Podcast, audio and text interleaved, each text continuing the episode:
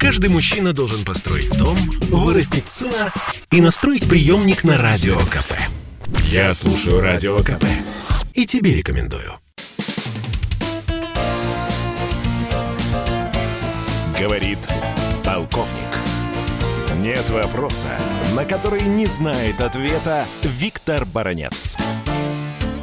Мы услышали о том, что, в общем-то, у нас достаточно большое количество беспилотных летательных аппаратов. Внимание, прозвучала цифра аж две тысячи. Я тут сразу вспомнил, что еще лет десять назад беспилотников российской армии было примерно 400. Но знающий суть проблемы человек спросит, Виктор Николаевич, а какие это беспилотники? И я, потупив очень долго, скажу, ну что, ну, ну там на 95% это разведывательные беспилотники. Это вот те дроны, которые способны полетать над полем боя, снять информацию и вернуться домой. А если у нас такие беспилотники, как у тех же турок, а теперь уже и Украины есть, и Азербайджана. Я имею в виду байрактары, которые там наделали уже немало шума, и в Карабахе, и вот недавно там, на Донбассе и так далее. Вот в чем вопрос. Путин достаточно жестко спросил у конструкторов, ученых, ребят, когда у нас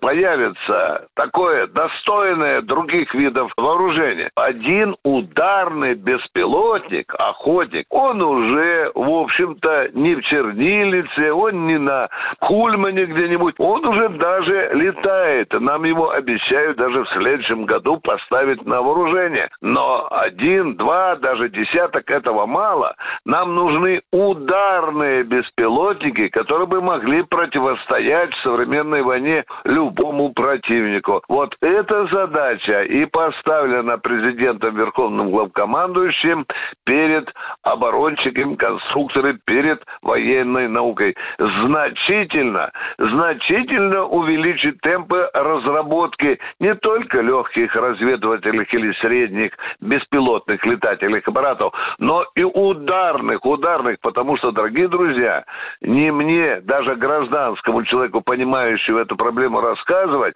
что сегодня беспилотник – это неотъемлемая часть высокотехнологичного ведения боевых действий. Это это, если хотите, такая острая мода. Все уважающие себя армии уже давно обзавелись ударными беспилотниками. Виктор Баранец, радио «Комсомольская правда», Москва. Говорит полковник. Это спорт неприкрытый и не скучный. Спорт, в котором есть жизнь. Спорт, который говорит с тобой как друг. Разный, всесторонний, всеобъемлющий. Новый портал о спорте – sportkp.ru О спорте, как о жизни –